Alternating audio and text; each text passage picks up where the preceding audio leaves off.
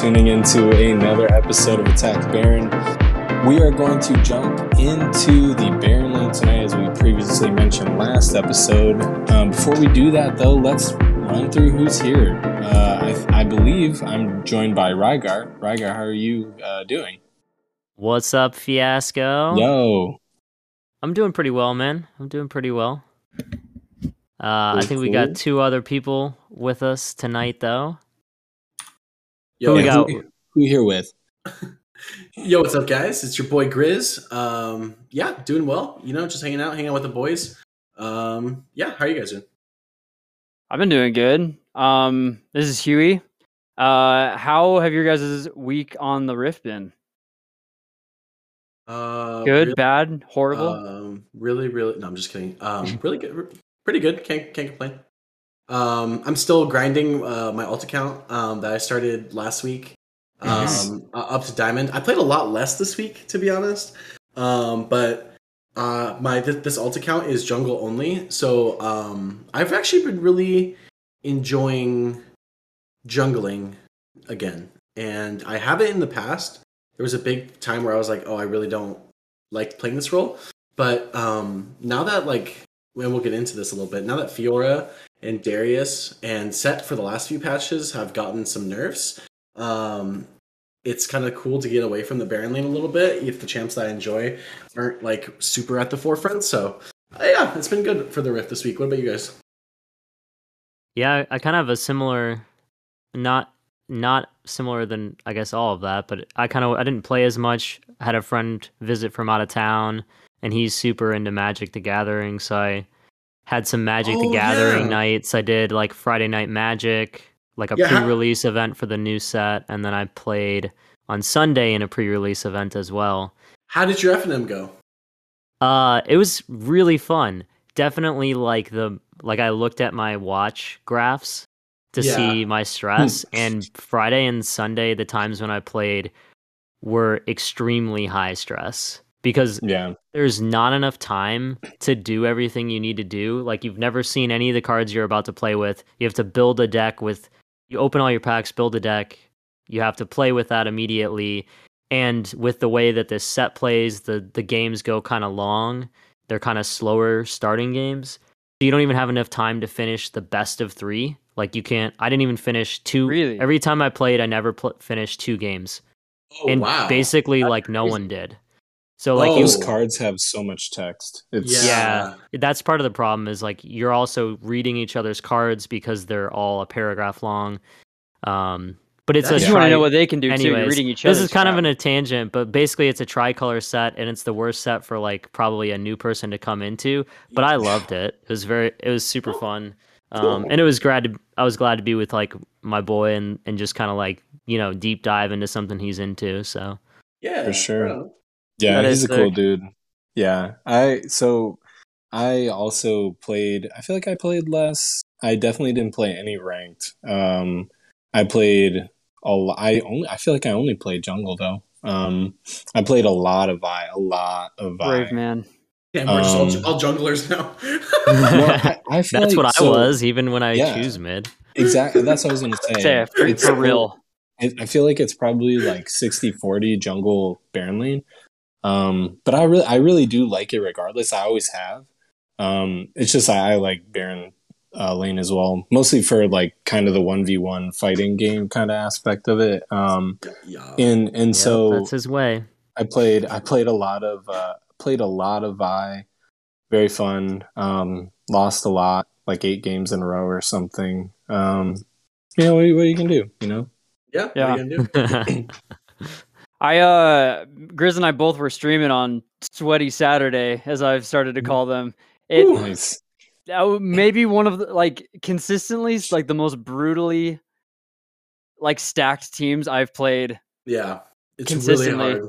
It was it, it was a rough night. There were Yeah. definitely more L's than W's, and it was Oh, like no. there was just no break. like at first, we kind of Yeah. had uh, some randos who were struggling. Definitely, like they were playing higher than their rank. You know, as Riot likes Yeah. to give us those as little one treasures. does. Yeah.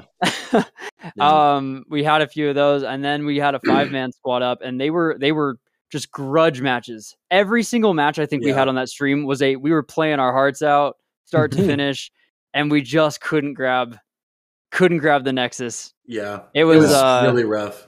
it was a really fun night though. The the games were fun. Like they were Yeah. frustrating, but like it was against good players. And when we had a five man, it was like good players versus good players, like which is Yeah. fun. So it was, but it was yeah, it those was are the best. it was a rough it was a rough night. And it wasn't like, oh, we're getting stomped. It was consistently like a lot of little things that were like very fixable.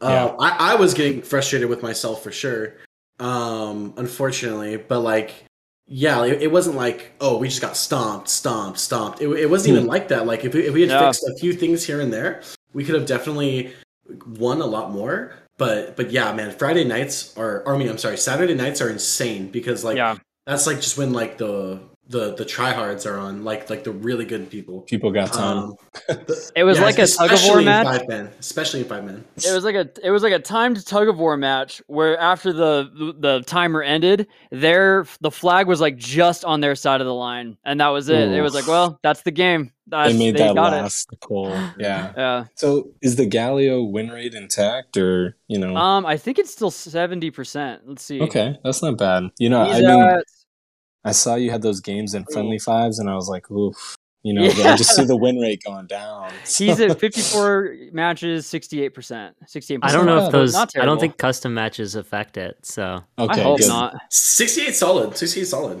No, that I mean that's really yeah. I mean if if if you were 20 200 games and 68%, that's that's really good. Well, I just I don't know why. Like I don't know why I expected anything different. Every time I've had a win streak, I'm met with like the most brutal loss streak I've ever had, and that Saturday was right saying the number's too high. You're it's we're you're literally not allowed to have it that high.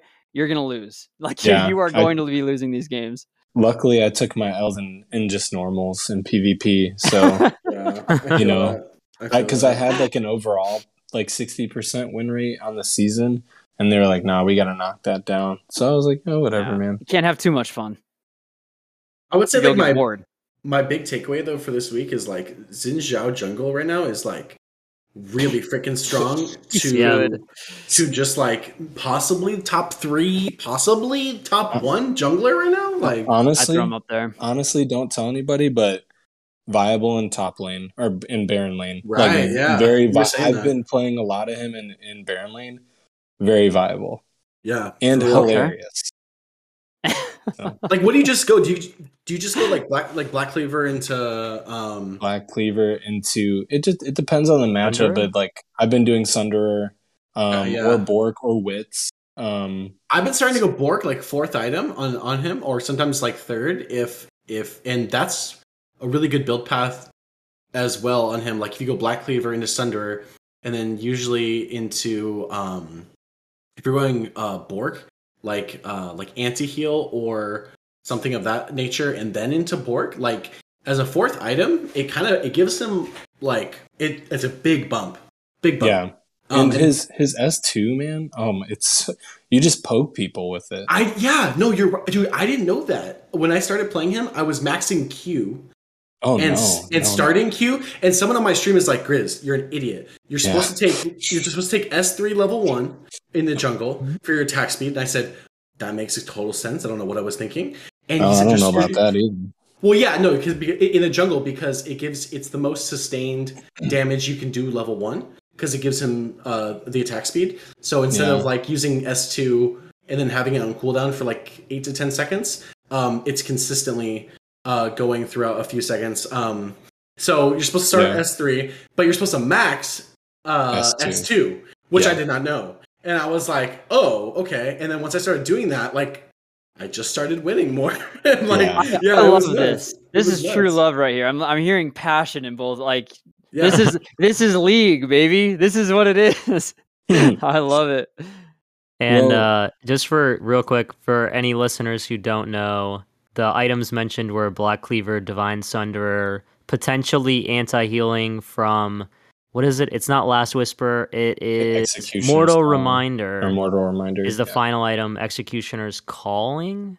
is like the Is the in between item, and then Yeah. the fourth item, which people affectionately call Bork, is Blade of the Ruined King. Ruined, Bork. Yeah. ruin- Or you can Borking all consider the way Wits down End. the solo lane. You could consider Wits End if there's AP on their team. Wits End is nuts as well. I, I Yeah. which is attack speed and magic resist. It's so gross. it's so that's why it nasty. works. Yeah. The real question is, Fiasco, what skin are you running? Um, I've been playing a lot of his Firecracker skin, but also the Dragon Slayer one. That's what like the same way. They're both Yeah. great. They're great I- skins. I Yeah. didn't play him when Firecracker was out, but I definitely Oh. would if I, if I had it. But my favorite is Warring Kingdoms for sure. Oh, it's just Interesting. like too the much blue like one. the base one Yeah. for me. But yeah, No, it's like a just a I color think it's swap. sick. No way! His armor is so di- way different. it's it's not Uh, as good as Garen or Vi. Like nowhere near. Like I feel you true, that but it's- it's technically like it's, a not a color older. swap, but I it's pretty close though. It's Even- a, it's a Smash Bros. hit R once. Like Yeah, that's all. It's, exactly. yeah, like, Exactly. That's all it is. Yes. Yes, no, the perfect oh, that's such a that's such a burn, dude. That's He just got awesome. you. No, That's no, a- no, no, no, no, That's no, a no, no, no, Smash no. Bros skin And- right there. And I think the I think it's the worst of that whole skin line because the trend one is good. The Vi and Garen ones are like it's just not. the It's just not good. I personally It don't really like is Garen's just- actually. He, he looks like a big dumb hunk of an idiot. Like I- exactly, that's what he is. But I he think- is though. Touche. Yeah, touche. true. I think his sword is is yeah, his his sword is a lot better. I Yeah. think in the Warring Kingdoms, uh, Jarvan also has a really good one, but it's not in the game. That was the first one to come out with Xin Zhao. So those are the two oldest. So that will explain why they're not as good. But I think Vi's is really, really good, and Tryndamere's is really, really good too. Yeah, Yeah, Rise trend sick. is cool. It looks like you're playing Dynasty Warriors. Yeah, Yeah. for sure. Touche. Yeah. Touche. Like for real. Yeah, It really does. But the Xin one is just Guan Yu, R1 I think, on, is on the- Smash for sure. Well, let's get into some. Yeah, some let's get into it. I was about to make Yeah. some deep cuts about Dynasty Warriors. Yeah. what else? What else we got on the docket for uh, for So- uh, housekeeping as we get started? So we kind of talked a little bit about it. I think you know we had a new patch. Definitely things changed, but I think overall the game is still playing roughly the same way with some kind of shifts in power a little bit. But uh, we highlighted some high points. So I'm going to jump into housekeeping. Uh, if you're listening and you are not in the Discord for Attack Baron, join the Discord. It's in the episode notes. Uh, the Discord is the best place to get it plugged into a community where you can learn and grow. Um, if you're already an experienced player, you can offer help to other players. You can find people to party up with. Uh, it's where we have our friendly fives, which happen every Friday night at 10 p.m. Central. Uh, we play in house games through the server. We also run fun things like contests. So we are looking for a new logo for Attack Baron, and we want to see what kind of ideas you guys come up with. So if you work up a logo, uh, we'll have a channel, the submissions channel for it, and the wi- winner who has the best logo will get two free skins from Grizzly, your boy. So make sure make sure to friend Grizzly and give him a bear hug. Yeah, Uh, and as a quick note, friendly fives this week in the Discord is going to be uh, straight up 5v5s. Nice. In the future, we are working on having some other versions of, you know, no custom rules, but we want to do uh, pre-made teams where you ahead of time you get placed on a team that's roughly balanced across ranks, and you get kind of like a week or so to work with your team and kind of come up with your strategy, and then you get to jump into the match like with a team that you kind of have your own strategy made up instead of just being thrown into like a pickup game. And then uh shout out to the Attack Baron Guild. that's Great right. job, guys. We hit top 100 Yes. guild Second uh, season this in a row. season. So sick. Yeah, I, jo- yeah, I joined. super dope. I joined last week. I'm just gonna say all me. Yeah. Whoa, whoa. It definitely wasn't Grizzly, but everyone give him a pat on the back. That's right. No, no, no, no. Yeah, honestly, sec- like second hitting season. hitting top 100 is insane. Like, good big job to everybody who's out there who's grinding. You guys are why we do what we do, and and Yeah. just that community. Shout out to you guys. Like the guildies are all awesome, and you guys crushed it. And we're gonna continue to crush it. I think if if we really start refining, you know, we might be able to get like top 50, maybe. I'll Oh yeah, that's I'll, I'll start playing PvP if we can get top 50. Shoot. well, as long as you play with another guildmate, it doesn't matter what Even you if play. it's just a single Really? game. Yeah. sure. Um, Aram too. ARAM, yeah. Aram Yeah. would Oh, be wow. a quick way to farm does. that, dude. A quick way to farm that. True. True. so, but it's a lot of the missions aren't ARAM related, No. so there's there's kind of that that piece to it. But Ah, So one of the the two ways that we are able to get this high and how we would do even better, um, playing the game with guildmates and achieving the objectives each week, which generally we com- there's usually one that's almost impossible to complete entirely, and Right, usually we gold complete one. like co- totally complete two to three of them. Uh, so that's not usually how we win matches. We win matches by having a higher percentage of armed people than the other team. And Yeah. when we do that, we win. And we've only lost one game this season, and that was Yeah. why.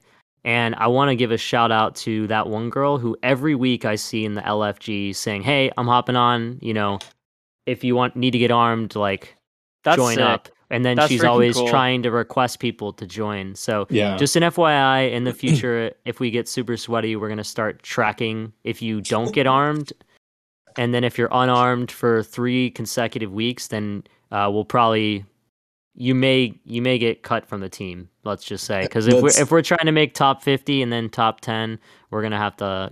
be be grind hard. passionate.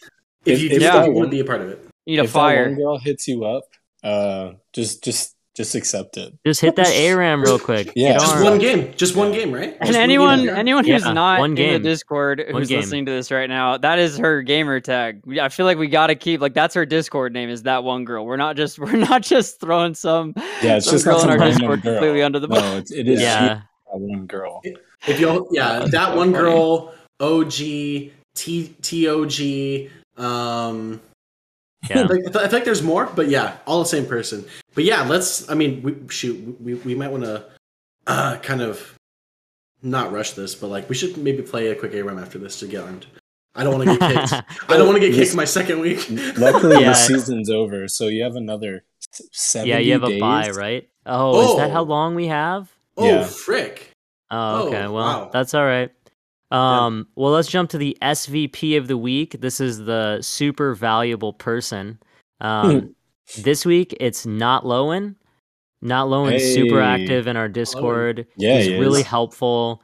Um, he's always answering people's questions about items and runes. And so Yeah. you like if you're in the Discord, you'll see him just actively um, participating in conversation, and he's always just like I said, super helpful. He's not like condescending or anything like that, even though he does No. have a lot of game knowledge. So, not Lowen, we love you. We really appreciate you. Thanks for being a part of Attack Baron. For Um, sure. so that ends housekeeping. And before we jump into talking about the Baron Lane, we're going to take a quick, like, kind of detour side quest.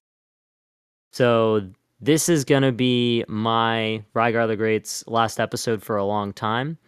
Um, so we're going to jump into a little bit about my personal life. So my wife, I have two kids already. My wife is pregnant, but she's pregnant with triplets.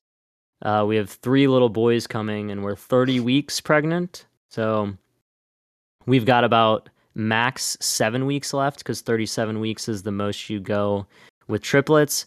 But more likely, it could be any day. It could be like any week, it could happen. So I need to pull away from recording the podcast uh, so that I can focus on my family and getting ready for that stuff. But it's been super fun up to this point, and I'm like I said, we kind of already talked about the community a little bit, but I've just loved being a part of the community, getting to see it grow and seeing people kind of catch the vision for a place where you can play Wild Rift together and be positive, can be focus on growth, can find excuses to have fun and kind of mix it all together. So Attack Baron's been awesome and I'm not really worried about stepping away because we have people like Fiasco, Grizzly, Houston.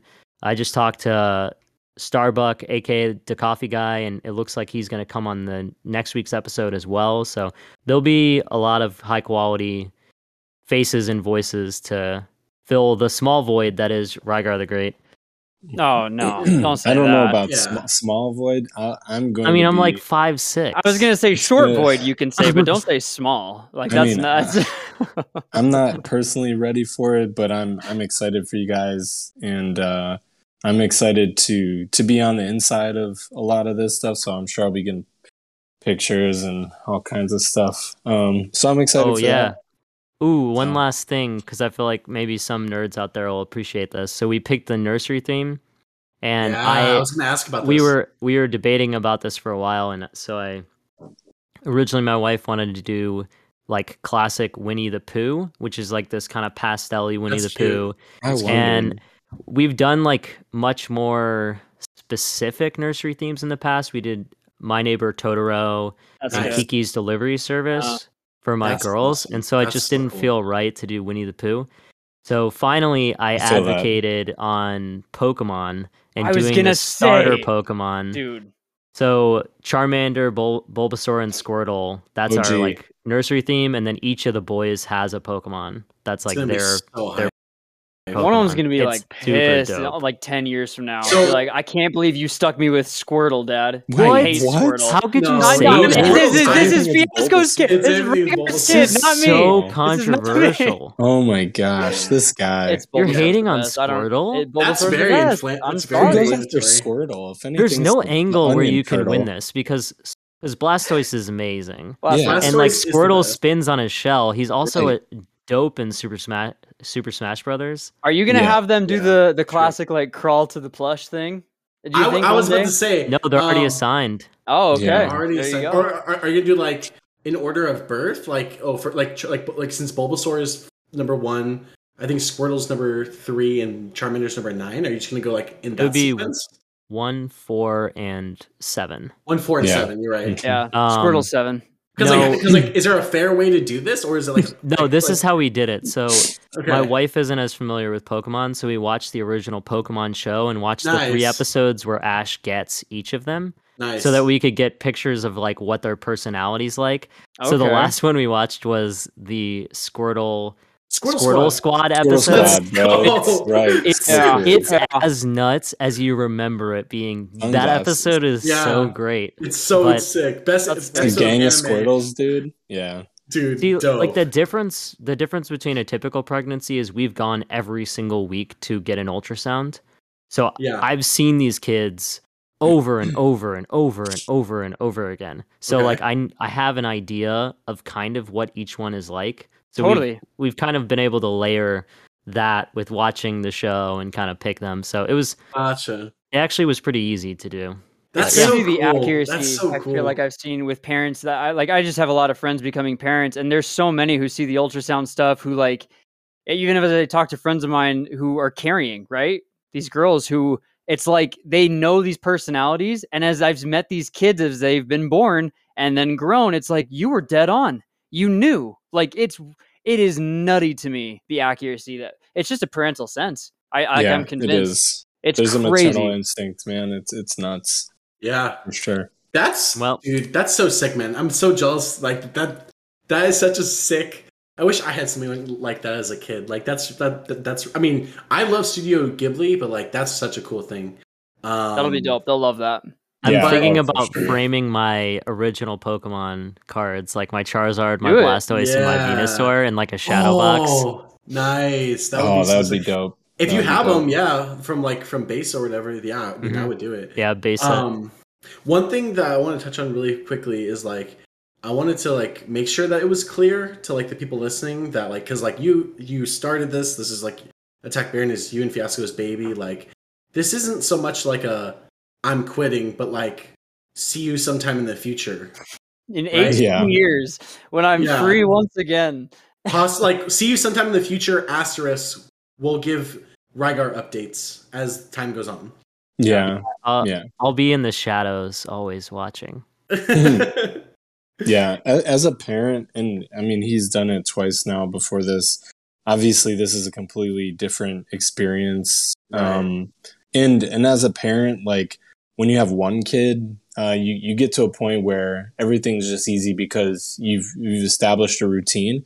Um but this is not going to be that because each one of these kids is going to have their own thing and and um you know who who knows how it could go but yeah i don't i don't expect we'll see him anytime soon soon but we all know it's for the best and uh yeah, i can't imagine that everybody in the community is wishing you well with it and uh and yeah, I think you'll be back, and uh, you know, who knows? Maybe you'll like record something like way late at night when you got nothing else to do except for hold babies. Um, we'll see. Yeah, I actually the way that I picture things going is that actually not doing the podcast and not being like kind of running things, it'll when I do have time, I'll be able to actually be playing with the community. You know, Mhm. like I think I think that actually is will be cool. Will be a better like the best use of my time if I have time. Totally. Right. Yeah. for sure. Well, we can give Rygar updates, but yeah, dude, like we wish you well, and you know, hopefully we can have a podcast that is titled Rygar Returns. Like, um, you oh know, yeah, it's Emerges coming. from the show. I I'll feel it. just s- I'll just immediately start another podcast that's just Rygar's like blog about having five kids. Do it. Today- Hey, Fine, if you yeah. blog. Make if that you can money. Get like, if you can get like two or three more kids, you can probably approach TLC and get your own show. That's the thing, honest. right? You do need way more kids than I have. Yeah, which way is such a kids. bummer. Three's- People have Three's- upped three's the ante over the years. as far as TLC is concerned. Like five is like fi- five. Five is is insane, but it's still in the realm of normalcy. Six, seven. Oh. That's when it gets nuts. I feel like seven is like you can start calling CBS and NBC. It's like see who's interested. Like, um, Oh, but I yeah. can't. I just, I just can't. All right. Well, Well, with, with that, because I'm, because you know, I have one kid, and because tonight's uh, episode is themed around Baron Lane, let's talk about some solo stuff. yeah.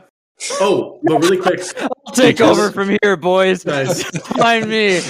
um, really quick also, like, um, not to take anything away from Fiasco's thing, but next week I'm gonna be gone. Um, I'm getting married, so um, That's right. I'm gonna be on my honeymoon when you guys are recording, so uh, I'll be back the week after. No worries, but um, just to throw that out there, I don't think people care so Mhm. much about that as they do about Rygar's thing. But oh, Grizz. uh, just to No, throw that no, out no, there. no. No, Don't no, be risk sad for there. femicides. Honeymoon's a No, big no, deal. no, no, no, I'm not being a sad bear. Like just like just that, that's funny.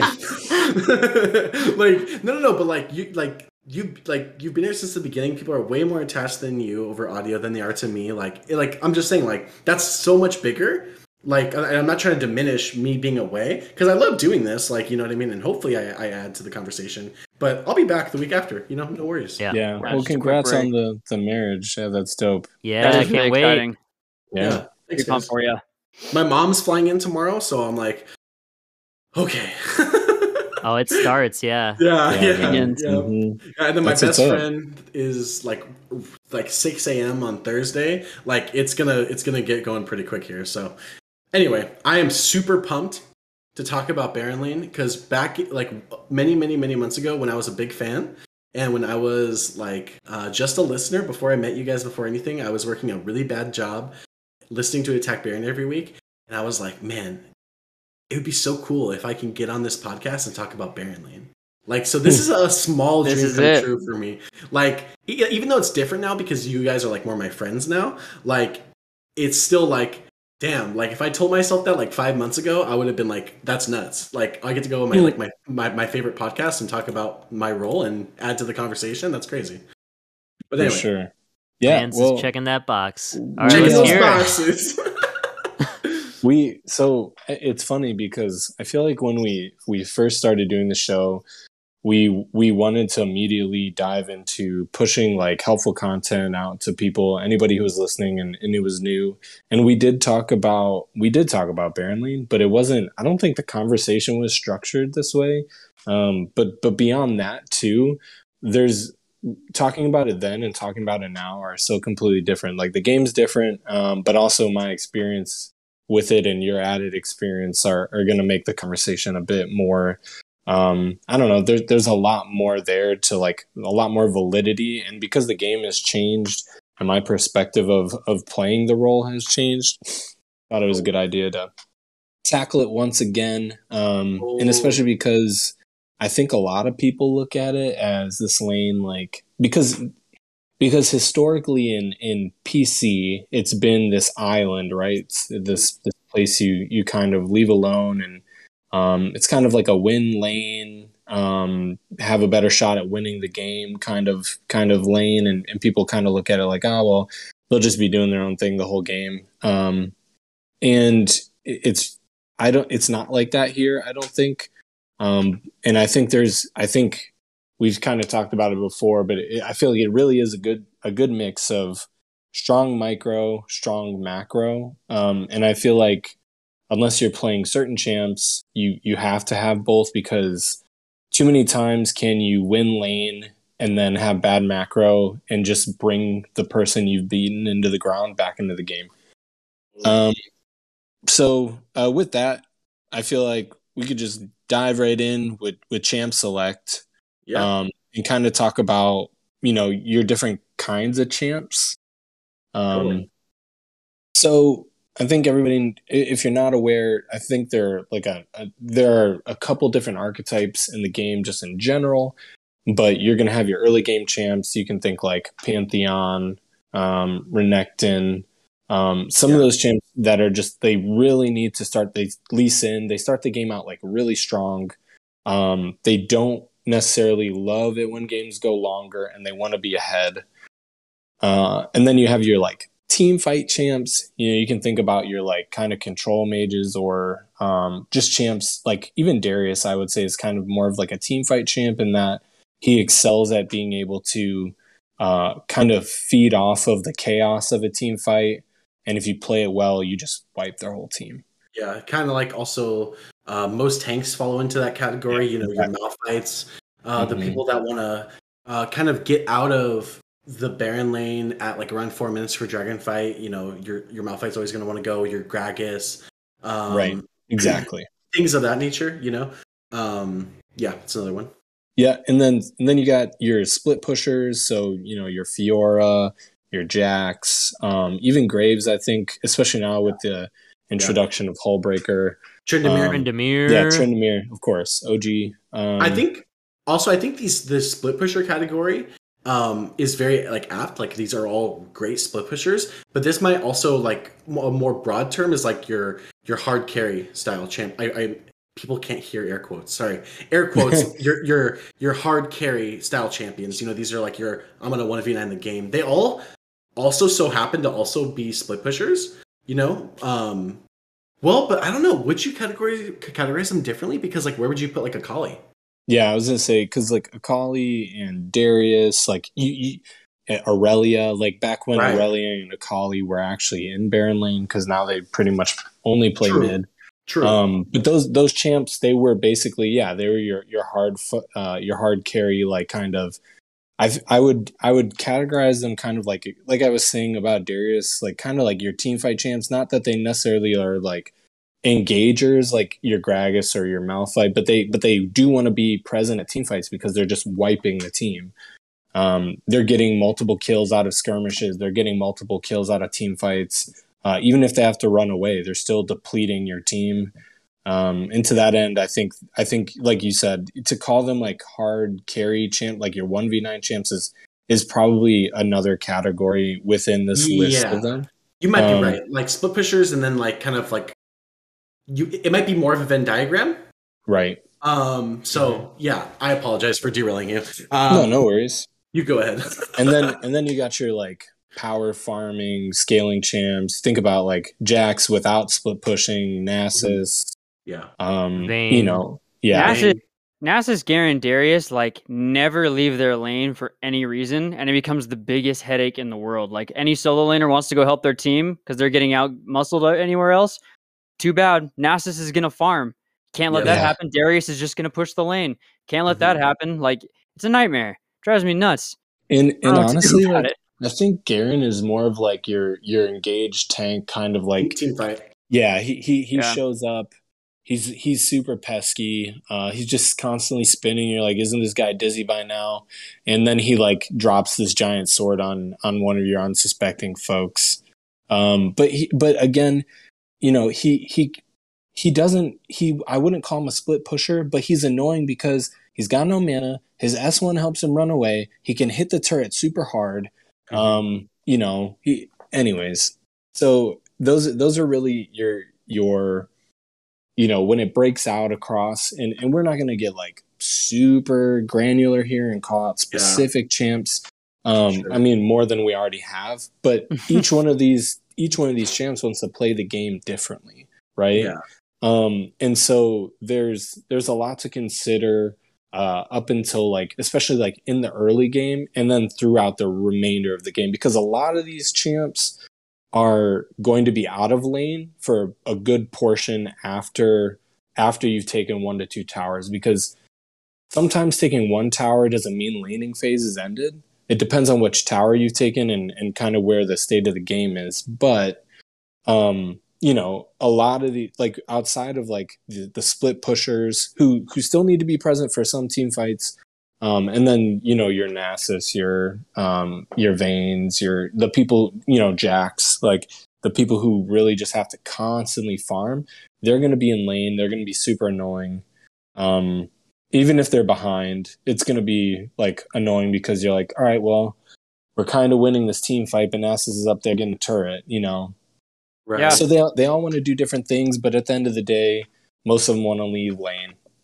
And um, Oh. mhm. I was just gonna say, you know, th- the the early game I think is really where you have a, the biggest mixture or the biggest focus on micro, and um, and and that that early game is really what's going to determine the overall success of your game in Baron Lane because uh, if you give it away early, it's going to be tough outside of a few champs to, to Really really, bring it back.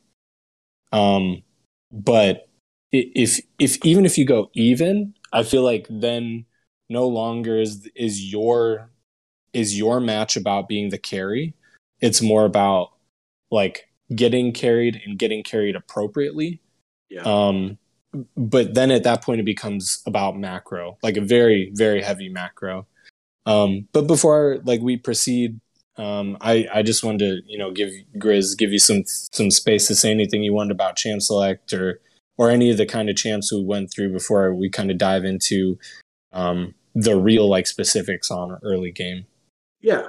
Um, one thing I was gonna say is I think um, the way that you can look at like the Baron Lane champ pool now that I'm like thinking about it uh, more specifically is like it's almost like a um, a five way Venn diagram where you know well I don't think this object exists in real life but a five way Venn Hmm. diagram where all of the categories overlap somewhere and all Right. of them overlap with each other if possible. So because you have like like you said you have your your um your early game champs your team fight champs your split pushers uh i would say your quote unquote hard carries and then your range champions. Like and each one of these categories have a place to be played in baron lane and it kind of depends on what your team wants to do. Um and if you have a question about like well what is my champ? Like think about like how this champ is played effectively or optimally and look at like youtube videos and take note what are they doing are they split pushing a lot are they team fighting a lot and then that way you can kind of learn what you, that your champion is going to do without us sitting here going through every single champion There are a lot that Um, can do multiple, and I think that's worth noting too. Like, there's yeah there- exactly some champs exactly might be like a one trick pony, but some aren't, and that's worth noting that those differences so you can build appropriately, and that that 100%. applies to any lane, but still. Mhm. Yeah, exactly. And I would thank you for saying that. Is I was gonna say that, and then I kind of lost my train of thought. Um, um, the, the, the reason why this hypothetical five way Venn diagram exists because most champions fall under multiple. Like there are early game champions that like to te- that won a team fight. Like look at like Pantheon. There are um, hard carry champions and tank champions that want to split push, like Nasus. Um, and so I think that to know how to play your champion optimally in the Baron lane, it's it's important to know what your champion wants to do. There's this idea of like champion mastery and like how do you play a game given what champion you are on. I, I really do believe that each champion individually um, just decides actually a lot of the way that you should be playing the game. That's why you gotta look out for how do I want to play the game and what champion best suits that. Um, so hopefully that makes sense to you guys. So if you guys, I would really, you know, find what playstyle you like in Baron Lane and explore that. Like, you know, if you re- like being really early game dominant, you want to play for the team, you want to, um, you know, what discipline do you want to specialize in? Like, And this really does feel like a next step for a new player. Like a lot of the Yeah. discussions we've had in the past is like play a lot of different things, find the lane you like, like find what feels good. And now, okay, you found Baron lane. Yeah. Here's here are your options. Like what can you do as a Baron laner? What can you focus on to Yeah, bring about it's the W. Mhm. Hundred percent. I think the, the best way I can think about explaining it is like, it, like sword fighting. There's multiple different disciplines, and like you know, there's multiple different um, ways to do it. Like I really like split pushing. A lot of my champions are focused on split pushing. That's the way that I prefer to play the game, but not for everybody. But so I would just think about that as a concept uh, overall in this whole um, this whole episode. And um, the the one really really really really really important thing about Baron Lane um, in Champ Select specifically, you always always always always want to pick last on your team, always, if possible, because and I think this will come up many many many more times in the episode. Lane matchups are the most important in Baron Lane of any lane in the entire game. It's way you more can say it, buddy. Vayne, Vane and Teemo. Yeah. that, like, that's why. Well, it, Yeah. it's more than Yeah. I honestly. It's, it's way more than that. It's way more than that. It, it really is because um, you might want you might be like, I'm just gonna play Irelia, and then Yeah. you just have the worst time against a lot of champs. Yeah. Um, Hmm. and and 100%. that's that's really to to your point grizz about mastery it's like i i feel like and, and the point you're making now about this lane i feel like is so matchup dependent and knowing your matchups um if you're picking first you're getting counterpicked 100%. every sing- every, every every single time. time. Every, every, single time. if you pick darius first you can when fiora was good you knew you were getting picked like counterpicked with fiora or teemo or somebody who could kite darius around Right. It goes You way more than that. Like Yeah. not only so just just on Darius just on Darius, you can go uh Irelia does really well against Darius, Riven, you've already mentioned Yeah, Fiora. Riven. Um any range champion essentially. Right. Vayne can, Akali can when she away. was really good. Yeah. Yeah, Akali when she was really good. Like there's so many champions that hard counter Darius, and that's not a Darius problem. That is a Baron lane. Um, it's not a bug; it's a feature. Like uh, that's why picking last is is so important because you really want to get this uh, uh, uh, advantageous lane matchup for your team because there are less people on your side of the map, which means your jungler will be there so much less often than if you play dragon lane or mid. Basically, don't don't even count. In, the jungler doesn't exist for you. Just just just Mhm. forget forget about that role. It's it's it's it's irrelevant to you. He will never be there. Uh, but your enemy's jungler will always be there. So you know. Yeah, exactly. exactly.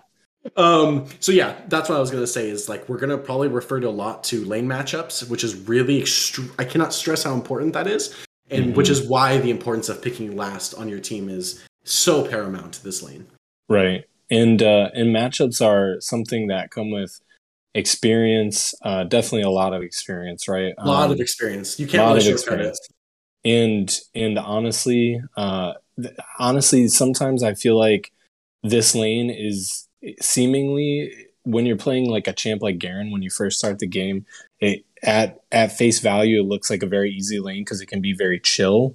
Yeah. Um, but but if you're if you're playing it to carry or if you're playing it to to to do very well, it's Mhm. not very relaxed at all. so um, No. it, it's a very it's a very lead dependent uh, lane, and um, and like you said, the the jungler your jungler is not going to be there, but if you're pushed up, their jungler is going to be there. Um, anyways, let's let's talk about early Yeah, yeah, game. yeah, yeah. So, so you know, picking your champ is i i- it's easy enough. Uh, you, you you'll learn who you like, and uh, like Grizz said, it helps to p- to counter pick. Honestly, even if you're not picking last, if you're picking second, uh, like if you're picking your lane against their lane, uh, like it, it, it usually helps to be able to to counter pick. Um, Yeah. that And- that is you know, definitely one thing for I sure. was gonna, I was gonna say the last thing on this, guys. Like we said, it takes a lot of experience uh, to know these things. But if you guys um, tag me in the um, "I need help with this" page and ask about a certain matchup, um, I'm more than happy to kind of deep dive in, into it and explain what's going on in that matchup. Um, I can't say that there will be a super short lead time on it, but I'm more than Hmm. willing to, to do that if you guys are struggling in a certain matchup or you guys thought you would win it but lose. Um, I can definitely, um, you know, I love talking about this kind of thing, and if you guys do at me in there, I'll I'll I'll, I'll keep an eye open for sure. And the uh, I'll add on for matchups. If you have a champ that you're kind of maining, or it's like it's in your short list of champs you play all the time, Mhm. join the subreddit for that champion. There's Yes. a subreddit for every single champion on the League of Legends PC. Mhm. Almost like 99% of the information is PC dependent, but the thing is most of the matchups play up play out the same Exactly Yeah. the same. in Wild Rift. Like there's a few differences depend if there's a champ that's been totally reworked, like Karma. Like you can't do that with Karma because her whole kit's different. right. But uh, mostly it's all exactly the same, and so you can use that information to get a lot of time. Like there's a there's a spreadsheet for some of the sur- for some of those subreddits where you can look at matchups and how they should how they tend to play out. So Keep that's in like mind, a uh, quick thing. item things as well. Item changes. There have been item changes and things that like what is optimal and what is not optimal. Like I've made that mistake before doing that, and it's still it should be up to date. No, mean, but it's like. Wild Rifts items and Leagues items have like slight differences, don't they? Yeah. That- yeah, that's yeah, what I mean. yeah. Like, what is like yeah, the optimal don't worry thing? about the items, but the Yeah. the matchups, at least the core ideas of matchups are the same thing. Yeah, Yeah. You know, because anyways. But yeah, please carry on. So Yeah. so early game um early game like I said is really where you're going to have your your micro focus and macro focus and to that end Yeah. um they're, the the how they split out I want to talk about them separately um but just some general things um the early game so you start the game uh either your jungler is you're either going to be on the top side or you're going to be on the bottom side and if you're on the bottom side you may want to consider leashing for your jungle um, if they're going red buff. But you you may also want to um, if it, this is like kind of like your opportunity to if you know that the enemy jungler is pathing to blue, or if you know that the enemy um, mid wants to ward a certain spot. Uh, you can consider an invade, but you also might want to just be at your red buff for your jungler f- to play defense because it's not too often that you see level one invades, but when they happen, um, especially when you give like champs like Lee Sin any kind of edge, it it's the worst. Um, it's about so, time. So being there to to prevent that is great. And then if you are planning to leash, which which is a great thing, and I know some people say you don't need to leash in this game. Um, but honestly, you can still get in a couple auto attacks and leave at around 23 or 24 seconds and get back to lane, not have to really suffer any kind of lack or Yeah. you know loss of, of positioning. You're definitely not going to lose a minion. Um, Mhm. And honestly, h- how many times have I had a lane, an enemy laner, do exactly what I want, whereas they basically yes. shove right to tower, and I get to sit there and just get free farm with the frozen wave. I mean, it's it's Oh, beautiful. It's the that- best. that is that that is the creme de la creme is when you're leashing and you notice your opponent is pushing and so most of the time it'll hit the tower but if you can make it or or, if minions come and you can freeze it they are screwed Oh, They they're are- screwed. it's game over It's Um, great. yeah no i yeah i really like that i didn't know that is that a conversation have you guys also heard that like leashing isn't a thing because So- that's that's asinine to me It know. happened. It happened in our our Discord specifically, but I d- so I know people generally don't do it, and if you're not familiar with the term, it basically means that you're assisting your jungle in the Yeah. first clear of a major buff, um, so red or blue. And generally, I don't leash blue buff because really nobody goes to blue buff. But Nobody goes to the- um, in, in any sense, if you if you are planning to leash, which is always helpful because anytime you can accelerate your jungle, yep is that's a good thing. Um, but if if you, if you are planning to leash, if you leave at 23 to 24 seconds, you're not going to miss a minion. I've left even later, and still not left a minion. And like I said, you kind of walk into the dream scenario of they've taken their time to push this out. It's now bouncing into my next wave, and now Yeah. it's frozen. They have a terrible time. Uh, unless they're a ranged champ. And this is specifically great for champs who are in bad matchups uh, because where you may have not been able to farm safely in the middle of the lane because you'd just be getting poked, now you can kind of just like sit under your tower, step up, hit a thing, hit a minion, walk back, step up, hit, and, and you're safer. Um, so it, it really is just like this win-win scenario. Um, Yeah. but anytime anytime you're you're getting to lane, you have to consider where you're going to place your ward. And um, some very popular places are uh, right in the middle of the the river entrance, uh, the river, the long river bush. Um, Yeah. the entrance i personally i like to i like to get to the entrance of their blue buff and ward Yeah. there because i know if somebody's doing a standard clear they're coming out of there um and it's nice to to have that there um generally i only do it at the beginning of the game or if i have lane priority and can and can walk up river um, your own tri bush is a good spot too if you don't feel like you can get to the long river bush um, or or if if you can get to the enemy tribush if you are on top side that's a good one because again uh, laners might come off of or junglers might come off of krugs and um, or if they're like Lee Sin and you're and Baron Lane is on the bottom side of the map, they may be looking to jump over the wall and last hit you with the S1. Yeah. Uh, so it's nice to know that they're coming and Tribush is effective at doing that.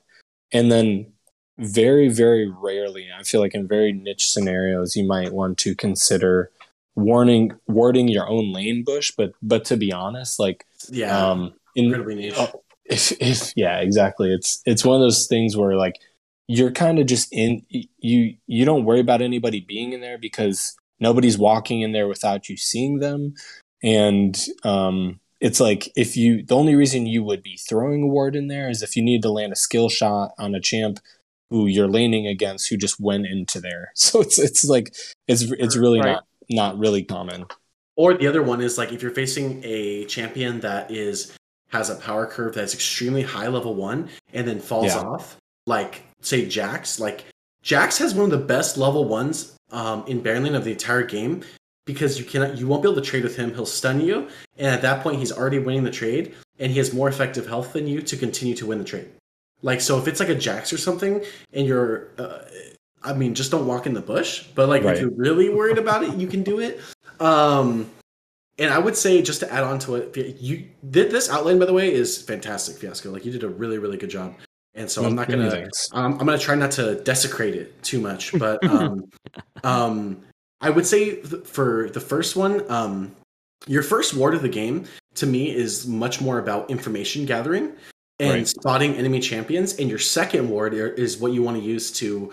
Uh, when it comes back off cooldown, is what you want to use to um, evade ganks. That that that's when you're in the evasive mode. So like um, honestly, like S tier ward, like the deeper you can get it into the enemy jungle, the better. Uh, without dying, without dying. So you need to look at your team, uh, your opponent's team comp. Who has the better early game? Uh, do they have blitzcrank? Are they going to look to invade? These are all factors you need to consider. But like S tier ward would be like enemy blue buff, and then it gets low, lower and lower. It gets less good the closer you get to your base. Um, so I think like uh, enemy buff ward, depending on what side you're on, is like really really strong. Um, like Fiasco said, my favorite is some ward that gives vision of the ramp of the enemy Mhm. buff from River. That's my favorite one because you can spot um, if they're coming from like if if it's a Lee Sin and they do like a red to blue invade, um, then you can spot that. If they're coming, if they leash and they're coming th- to lane through the river, you'll spot that. You'll also spot a few more cheeky things like, um, um, and yeah, like those are like my two favorite ones. And if they have a really good early game, you might just want to consider hanging way back um, and chilling with your jungler to leash and warding your tribush. Um, but these are just you know other. This is just um, you know Fiasco gave some examples, and I just thought I would give some examples and echo it. But yeah, that any ward placement that lets you see the ramp of blue buff is insane. And honestly, like I think the best ward is halfway between the buff ramp and the buff itself, so you can see the buff and the ramp. That's like Right. the Yeah. S plus S plus Oh, chef's yeah. kiss ward. Like you, you'll see everything. Um, for sure So those are just some also some um, things I just wanted to throw in real quick. Yeah. One one thing I will say too is walking up through lane. Um, it doesn't it doesn't make sense. I see this a lot. Champs will go sit in the lane bush on the outer wall. um, you're you're basically inviting your enemy laner or Yeah. anybody to go ward wherever they want. Um, Not and good. just by you being there, they're not. They're going to. They're going to be like, "Dang, I, I can't ward there right now because we start trading, and maybe I don't want to trade immediately." Um, and especially like it basically, if you're there, you can you can force a stalemate where you you basically get a less ideal ward, but the ward is still effective. So Yeah, that, always that- place your ward as much as you can. If you don't, if you don't use it, and you don't use it until your ward would have come back off cooldown, you're just wasting a ward, which Yeah. is not great. And as we talk about um, navigating this early game really quick, if it, if I didn't make it clear, um, and I apologize to whoever in the Discord that said this, if you're on the bottom side, please, please, please, please le- leash your jungler. Like it is, you're putting your jungler at such a disadvantage by not giving him a leash because you're assuming if your opponent is playing optimally that they're giving their jungler leash, and you're effectively putting your jungle somewhere between four to six, maybe seven seconds behind, which in jungle time is an eternity. It's it's Yeah. it's it's a full camp. That means you're Huge. putting them them back uh, potentially half a level, which means they're gonna they, they can lose skirmishes, they can be invaded on. It's incredibly advantageous for you to do so because not doing it, or I'm sorry, because doing it doesn't cost you anything. And I exactly. I believe if my math is correct, if my game knowledge is correct, you can leave at 25 seconds exactly uh, after leashing. So you're leashing for a full five seconds, you know, using one of your abilities plus auto attacks. If you start walking away from the buff at 25 seconds, you shouldn't miss any um, CS. That should be the last 25 seconds, I believe, is the cutoff before you would start losing CS if your opponent is um, absolutely just last hitting. So I've um, I've left at 28 seconds and still gotten somehow gotten there to get the edge of my S1 off to get the oh nice okay yeah. Okay, So it, it's it's it's dependent on your champ too. But if you have to walk up to hit it, don't risk it. leave Yeah, leave yeah. sooner. Um, but with Renekton, he has a huge S1 range and yeah you can just kind of walk up and and get it get the edge of it and like you said it helps if they're not shoving but again i kind of like it when they shove because it's it's bad for them so let's It is talk super about bad yeah yeah exactly let's you don't you don't ever want to give up lane uh lane just like you you can't do anything to them you can't trade they're just getting free farm you never want to push uh for no reason and wave state's a big part of of this game and uh we're going to talk about it um uh, especially for Baron Lane. So Yeah. let's talk about micro micro stuff like trading. Uh, so trading is huge for Baron Lane. Again, uh, all going to go back to to who you're playing, your matchups, but effectively who wins the trades is going to win the lane because um, whether you're taking one or two trades and they they result in an all in um, trading is going to basically determine who's got the advantage. And um, again, this is one of those things where it's like if you know you're playing a champ that has a disadvantage matchup, you're only looking to punish. Um, you're looking to punish attempts at trades. So you're basically trying to get them to whiff, or um, maybe instead of going with like your initial like. So one thing to consider is Renekton ex- as a good example, or maybe even uh, or Renekton's- Pantheon. But Renekton's, Renek- I, I think is the best example Renekton's a really good example. So um, maybe you know, like you don't have like you don't have the ability for whatever reason um, to get up and, and make a favorable trade immediately at level one. Yeah. But maybe maybe you're playing Irelia and she took S one, which is her dive, uh, her little dash ability, and she has overcommitted. She's sitting in your wave, and instead of you starting S1, you started S2. She's stunned. She takes a ton of minion damage. You're sitting there just hitting her with auto attack, using ignite, and bang, she's dead. Yep. Um, there, there's so many opportunities for outplays in Baron Lane Yeah. um, that you have to. You can't just ever go autopilot. But if if you're using uh, examples like that, where where you're basically winning out a trade, and maybe you don't kill her, but she has to back, right? She just missed a ton of CS Worth. um, You know exactly. um, and and you're le- you're level or two up now. She she can't do anything. She can't Over. even approach the wave because if she does, you just go over to her and kill her Yeah, all, again. all in. All in. Yep. Exactly. Exactly. Um, and so trading trading such a big thing. But if you're say you're someone like Nasus, um, you're you're not considering a trade unless somebody's made a grave mistake, right? Uh, you're you're just sitting there trying to do whatever you can safely, um, and uh, the the people who get a lot out of trades are those who can um, favorably win trades because they can do it from a safe distance or they can get in and get out at the same time. Um, and so so trading trading's really big and and basically trading just means that if you were to have a slight skirmish, not necessarily resulting in a kill, but just a fight, a, a, a use of your auto attack and Yeah. skills, exactly Yeah, yeah, yeah, yeah. you, you're you're trying to come out on top, and the person who is generally with the most health Yep. um, is going to win the most trades or force a back, um, and and that that is what you're looking for. Yeah. But specifically, I want to talk about this too. We we kind of talked about this at Friendly Fives, but me, and, and this kind of goes into one of our our next points, but I I shoot to get first blood every single game. If I Hmm. can get first blood, I'm getting first blood. And the reason is because it's 500 gold. And um, because if I'm getting first blood and I'm doing it really well, not only do I not have to back, but they're dead. Um, and now I'm multiple levels up, I'm multiple gold up when I do back, or if I can shove because I know I'm getting a bounce, like I can back, I can get a better item, I could come back and I'm not losing. Um, and so first blood is is so huge. Um, I feel like it's it's one of the most assured places to get first blood, except for maybe maybe mid. Um, it- because I feel like duo lanes, if if both teams are playing very well, it's very hard um, because they're going to come to a stalemate, and the the better duo is going to come closer to that first blood. But as a Baron laner, I feel like you have the most opportunity to get first blood, and first blood is huge for you because um, typically you you want to be carrying out of, or you want to be a pivotal force for your team from Baron lane. Yeah, first blood's huge.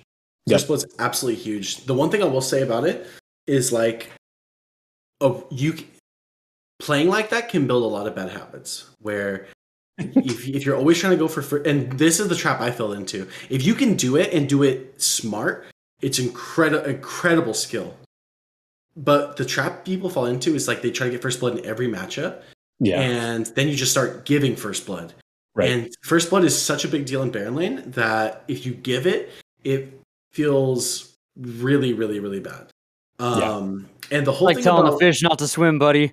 When it comes to Yeah. Baron, like Sam's the same way. He wants that one v one. He wants that glory. He wants he wants to see his Yeah. enemy in the defeat. I feel like that That's is a a- consistent. That's like when I play Brand in mid. Oh I'm like, yeah. oh yeah. I I get first blood. This is what Mhm. happens. Yeah. you will either let me get every single gold I want, or you'll die. Like that's yeah. No, I Yeah. feel that. and it's but- almost like, oh, sorry, go, go, go ahead, Rygar.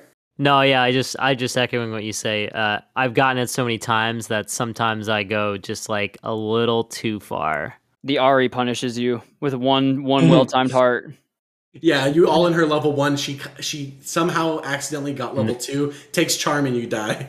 It's Oh, it's actually no, it's with the way that matchup with the way that brand plays out a lot of times, it's actually the jungler. If the jungler can wall jump, Ah, they jump from the raptors as I'm finishing them the uh Yeah. the other mid laner up and they join the fight. That's usually how it happens Yes. actually. gotcha. That's Gotcha. awesome.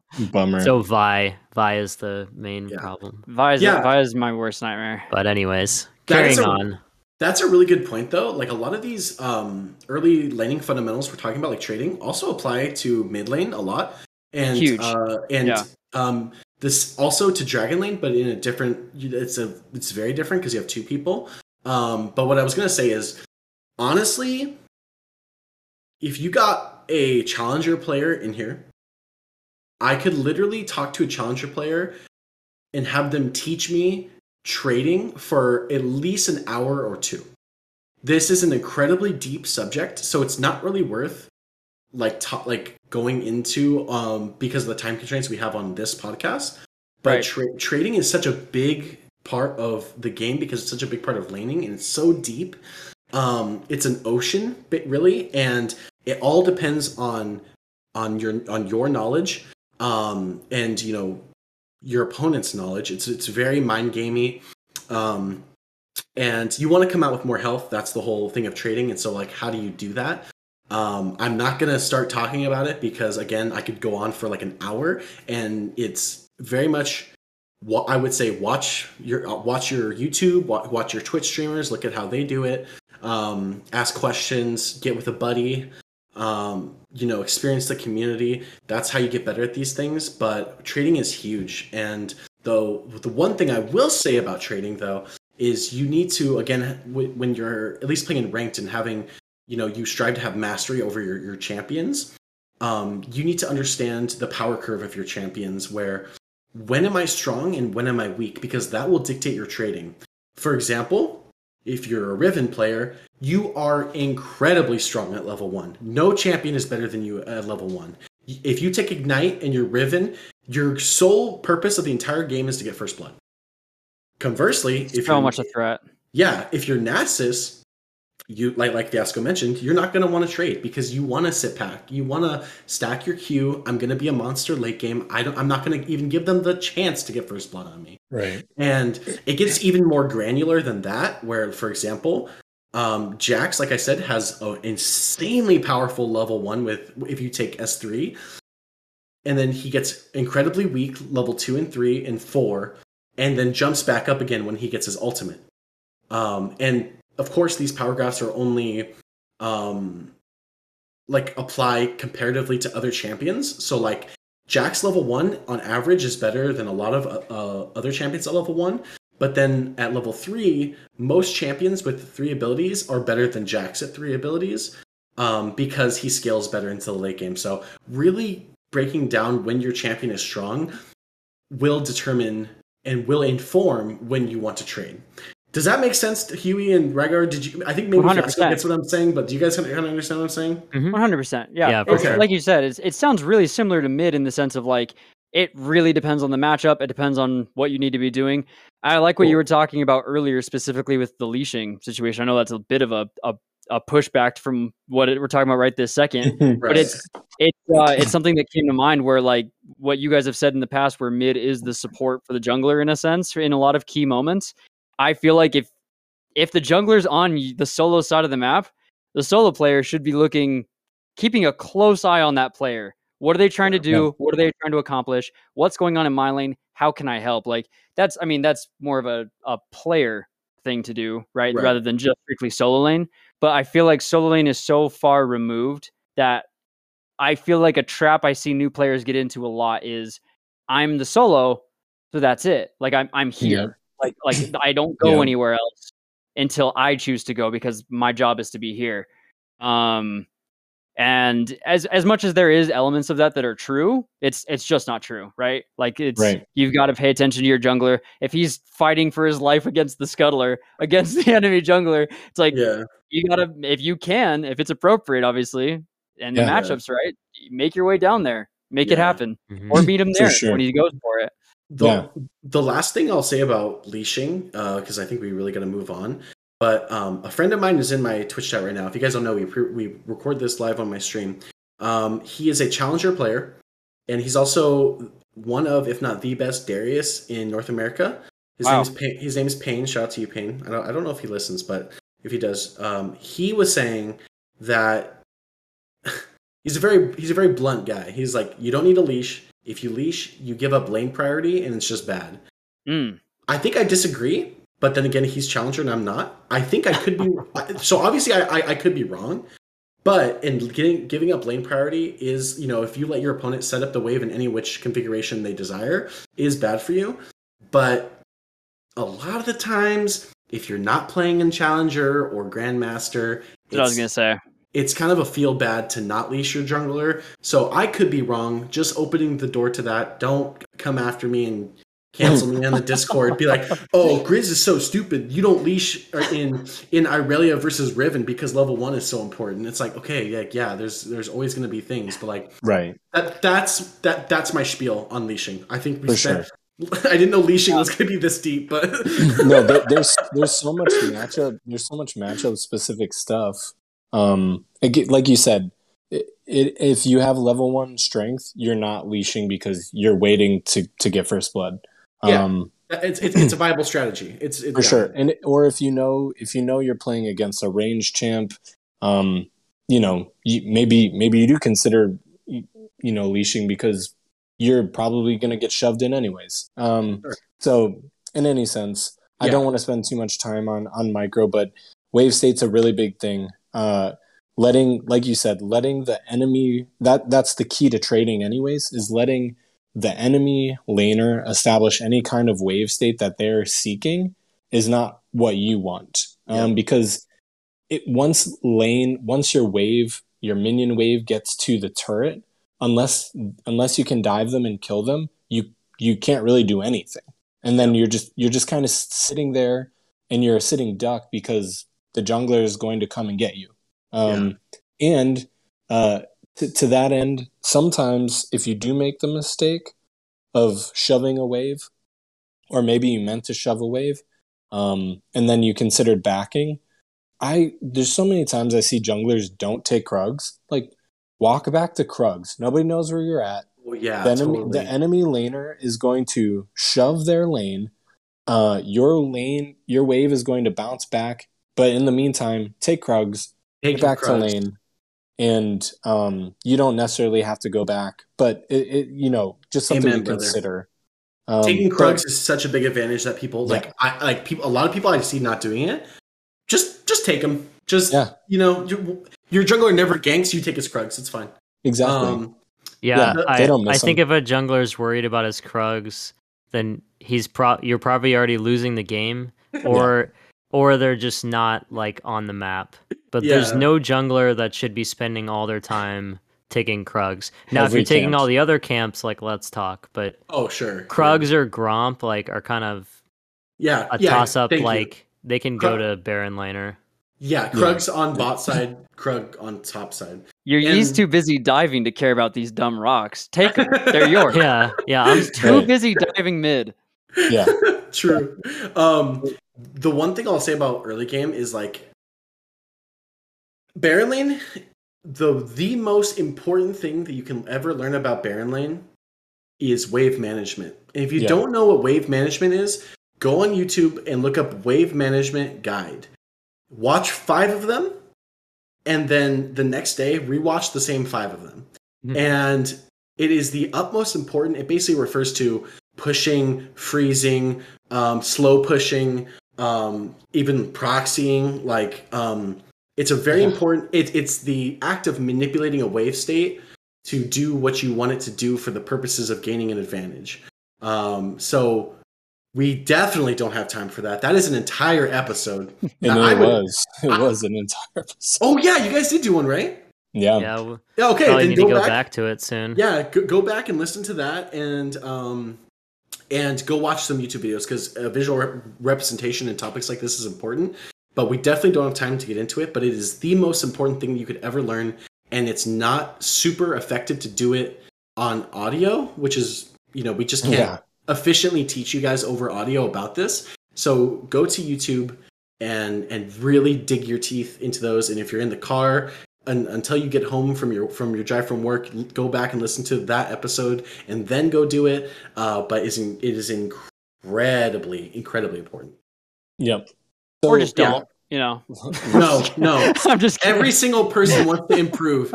I, I, I feel it. They care. Um, I, I believe in all of you. Go do it. Um, it's gonna take you five hours, and nobody's do gonna it. care that you did it, but you will know, and you will crush Baron Lane because of it. Right. It was not me being cynical. Go do it. I was just Yeah.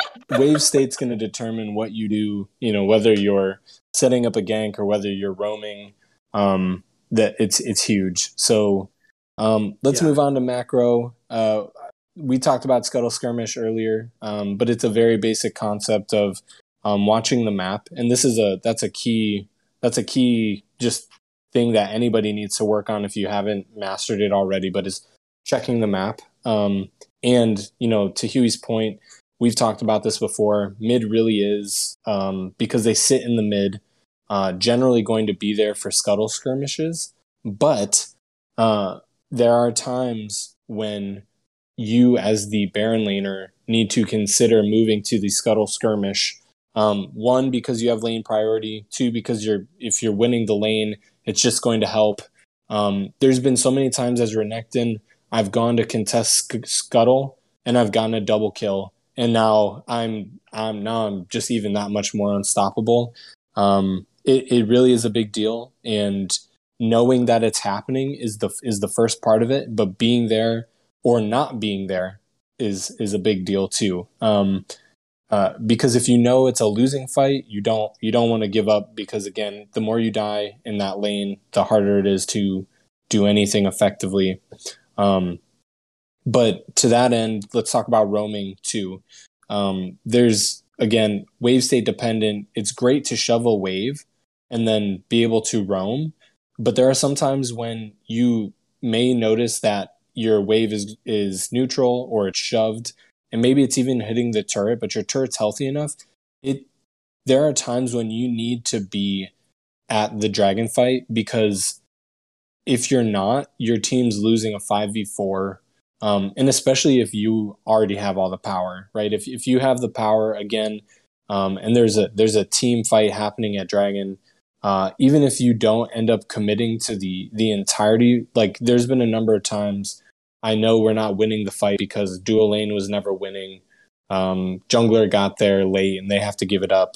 Um, so instead, like when as those guys kind of jockey for position, I'm moving to mid and I'm pushing mid in. Um, because mid is such a short lane, it's always just meeting itself in the middle. Uh, it's too easy to walk over to a dragon fight and basically be like, well, that fight's either going our way or it's not. And if it's not going our way, well, then I'm here to, at mid. I'm just going to collect this wave and I'm going to bounce. Or it is going our way and like you need to be there. Um, but roaming to dragon fights can be important. Yeah. Um, sometimes you'll notice that your your jungler has made a terrible decision, and instead of your whole team going into fight, it's only your jungler and maybe the support, or maybe just your jungler in the mid and they've decided to go fight five people at, at Dragon. Well, um, don't leave your lane at all. Just shove the wave and, and take yeah. the tower if you can, um, because that's going to be the, the idea. Is you you want to trade objectives as much as, as much as you can. Um, you don't ever want to give something for free, um, and you joining in any kind, of walking all the way over there to just end up getting killed is really bad. Uh, and again, that's that comes with knowing what's happening on the map. Um, but these kind of macro things are are really a really big deal because uh, if you're playing an early game champ, if you're playing a team fight based champ, um, and if you're not basically if you're not playing a split pushing champ, and even if you are playing a sp- split pushing champ, there are too many scenarios. There's variables to consider when you want to be at these fights. Um, and if not, if you know you don't want to be at the fights, you need to consider where else you could be effectively doing something on the map. But the last thing you want to do is be sitting there like last hitting at a neutral a neutral place in your lane. Oh my gosh. Um, yeah, that's exactly. cringe. That's cringe thinking about it. The one thing that I'll add to that really quick is like um, the reason like we're speaking about like uh, in champ select like your type of champion um, the first dragon it really will dictate uh, what you do based off your champion that you picked if you're in the team fighting category oftentimes you'll go to support your team um, if you're a split pusher or a late game scaler you'll oftentimes uh, stay, especially if it is an ocean or if it's a mountain yeah. drake, that type of thing. There's really like um, like a three way decision tree that Baron laners get get to make, where it's like option one at four, really at around three minutes forty. Do you back? Do you shove and back and rotate to dragon? That's option one. Do you hard shove and hope that your opponent goes to dragon um, and put and push the tower? or do you kind of make a nondescript movements and hope to take Herald while they're taking dragon to secure first tower. The and like um, option so first tower and taking herald are really similar. They both get this the same thing done, which is taking first tower. Um, and going to dragon is very different. So look at your champion. What does your champion want to do? Um, are are you guys ahead or are you neutral or are you behind? If you're behind, Herald's a really good option. You can close that gold gap. Um, if you're ahead, going to Dragon is a really good option. If you have like you know Malphite or or Gragas, like you have a big team fight ultimate, um, you know you can either make yourself more ahead or you can maybe get back in the game that way. Um, and uh, you know if you're a more um, a 1v9 champion and split pushing like Fiora or Tryndamere, taking that first tower, getting all that gold for yourself is oftentimes a really good idea. And uh, if you're playing at a quick tip, if you're playing at lower ranks, like I would say probably low platinum and below, um, as a Baron laner, you can oftentimes get away with not going to Dragon, staying, taking first tower, and then immediately going and taking Herald also. Um, so keep on the lookout Yeah, for that. Seriously, and um, and and that to the next point, when when to prioritize Herald because, um, again, you you're not going to want to sit in your lane all game, um, because the after you've kind of gotten past up until the dragon point, you are you're trying to win out trades, you're trying to to to play your lane to your advantage, but as soon as dragon spawns, you you basically is your laner still there, and if they're not, um, you need to consider where they might be, and um, if they are a dragon, there's a cautionary tale to be told about going to herald if you can't take it quickly, um, and you and right. your team has decided For to real. contest the dragon because it's very easy to lose a dragon fight, have your Baron laner start Herald and just give it to the enemy team um, because he because he can't 100%. take it Yeah. and um, he can't beat the whole team. Serving it Exa- up on a platter. You love it. For real. You get it down to like 10, 15% health, Right. and then Yep. the enemy team comes and But takes it for but if free. you're like Yeah. if you've started the game strong, you're like a two kill Renekton or Darius or uh, any really anybody. Um, and, you- and you you have a first item and the the other laner has been put into the ground. Um, it, it, you're gonna have a very easy time taking Herald. You're gonna get there. You're gonna take it. The one of my favorite things is actually to see them make the mistake of try to take Herald, uh, get a double kill, get get Herald, take the first turret, and then go Yeah. knock on the the tier two turret. Um, so knowing Yeah. knowing kind of when to say, okay, like I can't make it to Dragon, but I could take Herald, um, or like I'm just winning anyways. Like I'm gonna go to Herald anyways. Uh, evaluating those, Herald is Herald's definitely the move to continue your snowball. Dragons are the long Yep. play. Herald's the short play. Herald is going to immediately get you return on investment because even if you don't take the turret, you're going to get plate gold, um, and you take it away from the enemy team. Uh, even if you hold it to the very end, you've got quick backs until the very end of not having it. So three second versus six second backing is is also very huge. Um, so you having it versus them not having it is big. Whether or not it takes a turret, um, it it still matters. Um, Yeah. and Yeah, definitely. And No. oh, sorry, I was gonna say this pro tip: um, if you're losing um, more than thirty percent of your HP to Herald, you're doing Herald wrong. Um, any champion at level probably like level four, level five can solo Herald no problem. Um, if you're losing, if you almost die to Herald, you you're, you're doing it incorrectly. Um, go watch um, good Baron laners and find footage of them soloing Herald because what you can do is you can aggro it in such a way where you'll take a little bit of health from its like small Mhm. swipes um, but you can that big swipe it does after you hit the eye um, is 100% dodgeable all you have to do is just walk straight through it and you will Yeah. never get hit um, and make sure that every single time that eye comes up you hit it exactly when it comes up so you it'll start recycling and you can hit more eyes and take it faster um, so yeah, just go look, go look for that. Um, man, that'd be a great Yeah. YouTube video to make because I feel like a lot no, of people don't know how to that, fight but, Herald, uh, and I yeah. see them fight it straight up and lose. Yeah. So if it, you know what I mean, though, if you're, if you're Like- fighting if you're Yeah, yeah, fighting yeah. Herald like face to face, you're you're not doing it right. Um, and honestly, you it's it's hilarious because uh, especially as champs with like any kind of dash, you can you literally can just like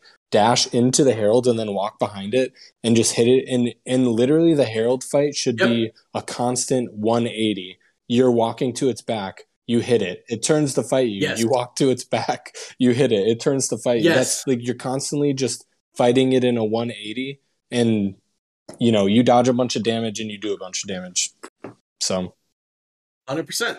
Yep. Yeah, you gotta hit its back Yep. when it opens up. for sure Yes. Even and, and if you have Yeah, 100%. empowered Wait, attacks if you have empowered attacks like you just chunk it like seriously it just it just gets wrecked yeah, so um big deal so definitely.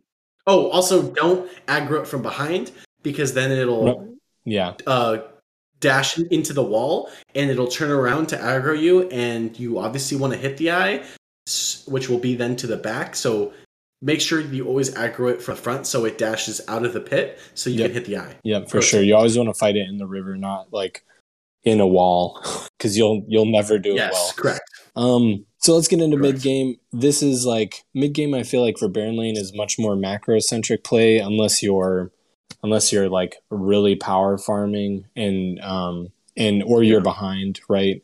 Um, and you're still like kind of playing to lane, but but mid game more of like uh once you've lost one to two turrets, um, you're really going to be considering uh, how your team or how your pick fills into your team uh, a lot of people look at Baron laners as like the hard engaged champs. Uh, if you don't have a jungle tank or if you don't have a tank in your duo support, um, or I mean, some people play like mid Galio, right? Um, and and he can be he can be kind of tanky. So, but if you don't have a tank, generally people look at Baron laners like, well, you're supposed to go in there and take a bunch of damage. You're a bruiser or you're a tank. Um, so the the macro centric play is going to be a really big deal. Um, even if you're Nasus, right? Like, uh, if you're playing Nasus really well by mid game, you have a good amount of stacks, and you're not super tanky, but you're you're kind of tanky. Um, and you know you might want to consider being there for skirmishes, being there for big fights, um, because we I think we all know that the game devolves pretty quickly once you get into mid game. Um, it all it takes is one person Yeah. making an engage for an, a whole team fight to happen. Um, and those are like some of the most punishing mistakes. And if you're unfortunate and you're on the team where like somebody gets cocky and you're not there to help your team, um, you know, sometimes sometimes you really just can't help it. Somebody makes some a dumb choice, uh, and you you can't plan on Yeah. it, right? But like, but if you Yeah. If you are there, um, or if you if you you can tell by the tendency of a player or by their champ, um, you know, it may make sense for you to be like, okay, well, I know the dragon's coming. Like, it's going to be there in 30 seconds. I need to start playing to the side of the map. Like, where can I collect my wave? I don't want to be on the opposite side. Um, you know, you want you want to start planning on being around where the the objective is, and and playing Yes. to your strengths, right? So if you're not an all-in engaged champ, if you're a champ that wants to get to the back line, um, that doesn't mean you just that doesn't mean you go front to back um, through their through their team to get to the back line. You you, you want to be crafty Right. about it, and and it helps to have an engage in your duo or your or jungle. But it, say you don't, um, there's a lot of times where people get overly eager to finish kills, and um, there are a lot of chances for champs like uh, Renekton to to jump on or Pantheon even uh, to jump on these people, punish them for being out of position, and get back to being safe, or divert the Yeah. attention of the team fight that's happening to you and still get to safety while your team pokes them down. Um, so you want to play to your strengths, right? You, you're not just going to run face first into the other team. Um, there's when I first started playing the game, I'm like, okay, I'm Darius, like I'm way up on everybody. I'm about to go get a penta kill, and then I didn't. Um, and like you, you, you don't want to make that mistake. You don't want to give away your lead. Um, you want to play to whatever your strengths are. But if you're if you're like if you're uh, Malphite, if you're Gragas, like your ults are going to be huge. So like you know that you are going to be going face first, front, to, you know, just all in. Um, you you have to time it right, of course, but like that's your strength. You're you're an all in engage. So um, those are big things. And uh, there's I feel like there's much less micro, um, but but basically want to talk about building at any point in the game. This is just game focused, not necessarily Baron focused, but um, building to stay ahead or building to stay alive.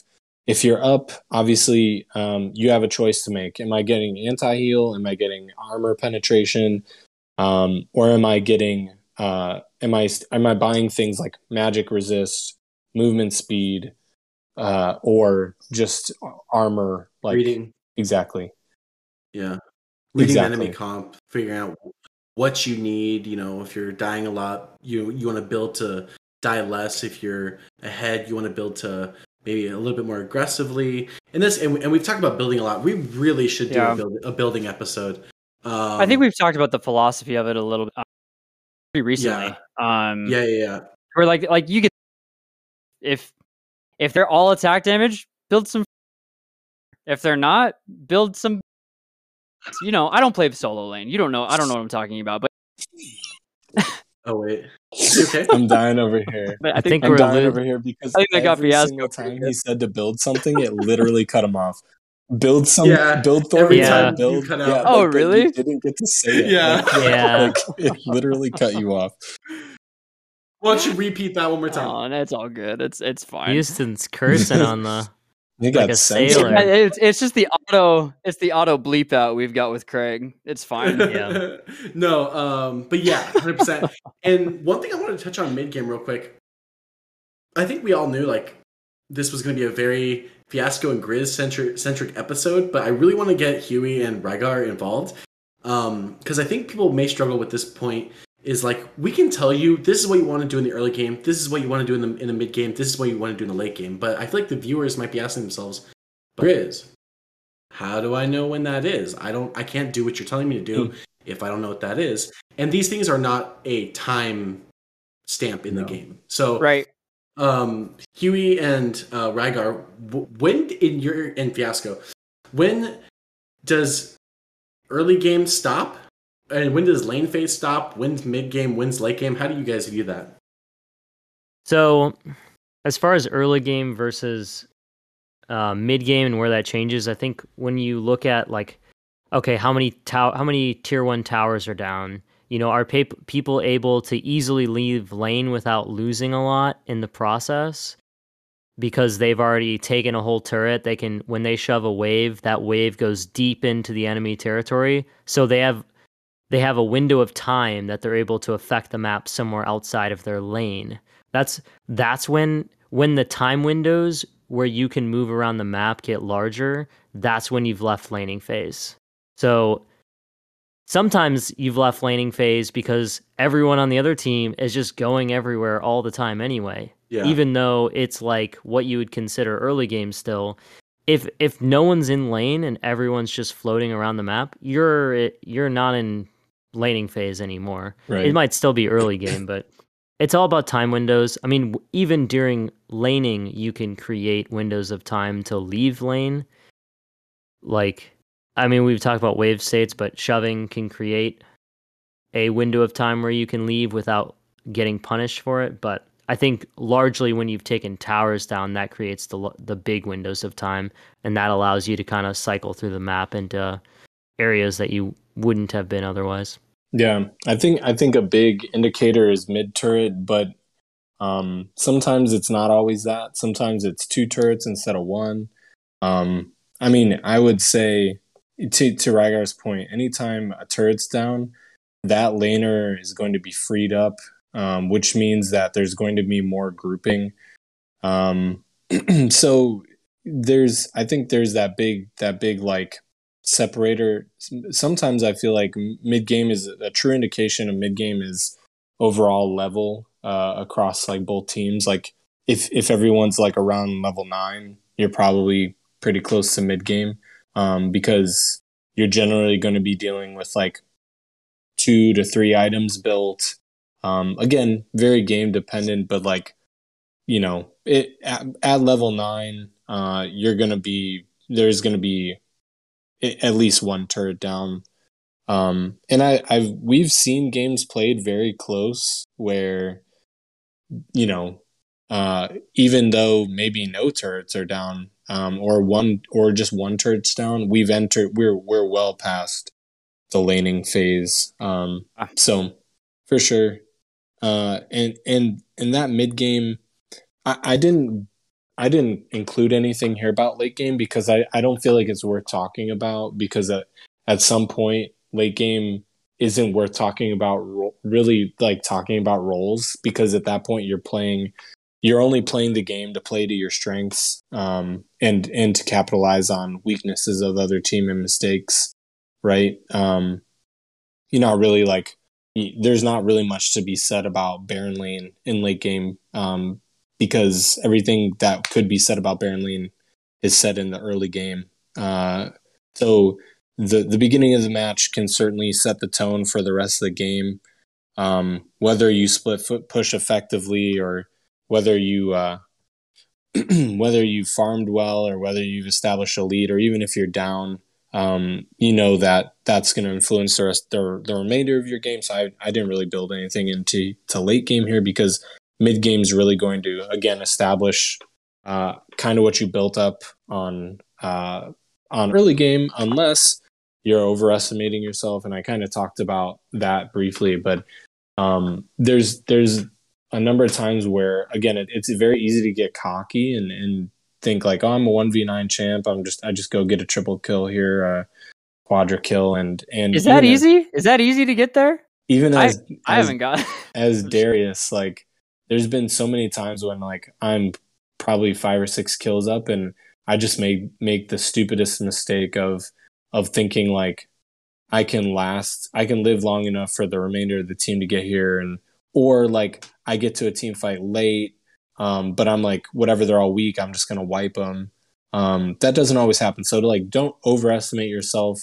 You still have to play smart right? You, you know the more the more like cocky you get i think the more you endanger playing risky which which can turn leads into uh closer closer games or put you in the deficit um and that is really kind of leading into the next point of just appropriately timed fights um sometimes you Yeah. you have to sacrifice somebody who went in and it's like we can't fight here. Like I I notice like these people don't have ult up or they just burn their ult or maybe they just don't have enough uh, health. And it's like even if you're healthy, uh, you you have to know what's happening in any given scenario. You can't just think like I just came back from I'm up. I just came back from the from the fountain. And I'm just gonna just jump right in here because I've I've seen that a number of times where I'm like that was just foolish and you're dead um so don't don't give leads away by doing stuff like that um yeah, and that, play, that's play like to your. Oh, sorry. Real quick, like taking these smart fights is a really good um, thing to Yeah. s- tell people. And um, the biggest thing I think that will impact this is what kind of comp do you have? Do you have Mhm. a do you have a pick comp? Do you have a team fighting comp? Do you have a poke comp? Do you have a siege comp? Do you have a split push comp? Like, what are the five champions you want you you guys picked want to do together? That will inform what fights you do and do not want to take for sure yeah let's just get this let's just get this going um let's just go right to uh you want to just go right to um mid game macro and then and then we'll be done yeah so you know macro wise again um looking for picks or skirmishes looking to uh basically like accelerate your lead by taking like appropriately timed fights or just good fights. Um and and basically using that fight to impact the map. A lot of times i see like second dragon fight happens and a team wins the fight but then they're right next to a turret that hasn't been taken and they just leave the turret there. Like just go take that turret too. Like take that turret and then back. Um the team's gonna have to deal with the pressure you just created. Um and too many times i see that kind of stuff get ignored. Um, and another thing is just you know knowing how to manage your waves again even in mid game there's a bouncing effect and collecting effect of waves that happens. And uh, it's great to be able to keep your lanes pushed and still stay in the action. So uh, again, that that's what like the really really good teams do. Like the pro teams is you'll see that they they manage their waves really well, all while still being effectively around for fights. Um, and so that's another thing to work on mastering is just like you know, I know the team's up here. I'm gonna collect this wave. I'm gonna make sure like our lane's pushed out, and so I can get to there and and and be there for the next fight. Um, yeah, I think uh, I think otherwise, yeah, there's there's really a lot of specific stuff, but I think that that overall kind of covers the generalized basics. Yeah. Yeah, Yeah, that's great. Thank you, Fiasco and Grizzly, for schooling us on some Baron Lane. Definitely. I think I think with anything uh it gets uh you know, it can get very deep, very granular, especially when, you know, we're we're passionate on the subject, but uh yeah, sorry to talk you guys' ear off this episode. It's just kind of the nature of the beast. But yeah, we wanted to really make sure we get the best the best information we can out there.